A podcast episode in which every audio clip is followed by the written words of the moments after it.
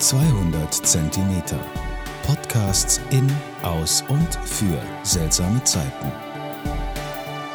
Hallo liebe Podcast-Hörer. Eigentlich hätte ich heute Abend mit meinem Freund und Chorbruder und Kultur- und Weinbotschafter-Kollegen Willi Brausch eine Weinprobe im Frankenthaler Braustübel. Wein vor lauter Glück wäre unser Thema gewesen. Leider, aber auch selbstverständlich, ist diese Veranstaltung verschoben und wird nachgeholt. Gerne möchte ich heute einen meiner geplanten Weine vorstellen.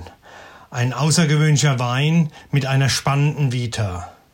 Der blaue Gänzhüßer, historische Rebsorte neu entdeckt. Der Lieblingswein von Johannes Kasimir, auch als Jäger aus Kurpfalz bekannt, der von 1543 bis 1592 in der Pfalz regierte. Er hatte diesen Wein im ersten deutschen Rebsortenerlass 1584 geschützt.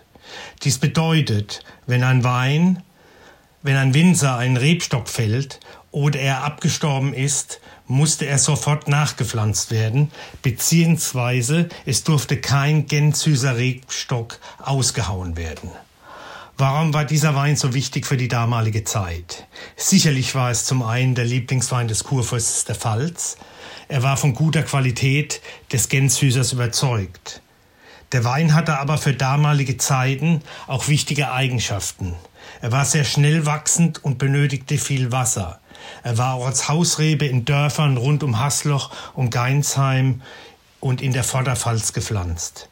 Mit sehr starkem, fast baumartigen Wuchs kann ein Gänzhüßerstock ganze Häuser und Hofflächen umspannen. 350 Liter Wein konnte so pro Rebstock direkt am Haus gelesen werden. Im Sommer spendeten die Blätter einen Sonnenschutz rund um die Häuser. Trockene Keller und Fundamente waren im 16. Jahrhundert noch wichtiger als heute, da alle Häuser feuchten Lehmbodenkeller hatten. Aufgrund der Kühle wurden diese Räume aber auch zur Lagerung von Lebensmitteln genutzt und so war es wichtig, dass der Keller möglichst trocken war. In den Kellerböden oder an der Hauswand gepflanzt, fanden die Reben ihren Weg durch die Sandsteinmauern und legten feuchte Keller trocken. Da eine Rebwurzel 12 bis 25 Meter tief in die Erde reichen kann und dort Wasser ziehen, war es ideal, um feuchte Keller trocken zu legen.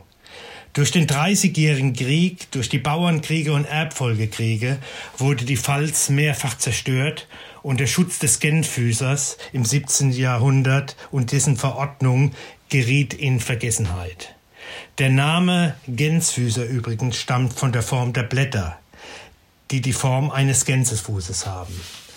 Die Trauben sind groß, walzenförmig und locker beerig und können lange gesund am Stock verbleiben. Bei guter Reife entsteht eine dunkelrote, kräftige Beere.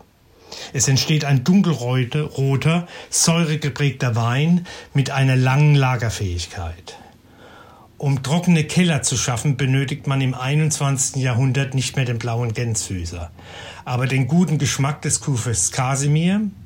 Und auch um diese Rebe zu erhalten, wurde auf Initiative von Dr. Fritz Schumann die Gänzhüßerrebe vermehrt und im Staatsweingut des DLR Rheinpfalzes sowie am Weilberg in Umstein an der Römerkelter aufgepflanzt. Auch um die Tradition willen, diese historische Sorte zu bewahren. Ein leckerer Wein, der mittlerweile auch einer meiner Lieblinge geworden ist. Erwerben kann man den blauen Gänzhüßer beim Staatsweingut in Neustadt-Mußbach, in der Winzergenossenschaft Ungstein und im Weingut Braun in Meckenheim. In der Winzergenossenschaft Umstein wird der blaue Gänzhüßer in der historischen Römerflasche abgefüllt. Aber die Römerflasche ist ein anderes Thema, den ich gerne in einem separaten Podcast zu einem späteren Zeitpunkt behandeln möchte. Ich werde nun einen Schluck dieses leckeren Weins für euch verköstigen. Im Glas habe ich aus dem Staatsweingut Moosbach einen 2,14er Gänzhüßer, trockenen Mußbacher Kurfürst. Mit 13,5% Alkohol, einem Restzucker von 2,2 und einer Säure von 5,3. Im Glas ist ein violetter, dunkler, roter, kräftiger Wein. der am Glasrand beim Schwenken ein Kirchenfenstereffekt bildet. In der Nase nehme ich einen Duft von Beeren, Kirsche und Vanille wahr.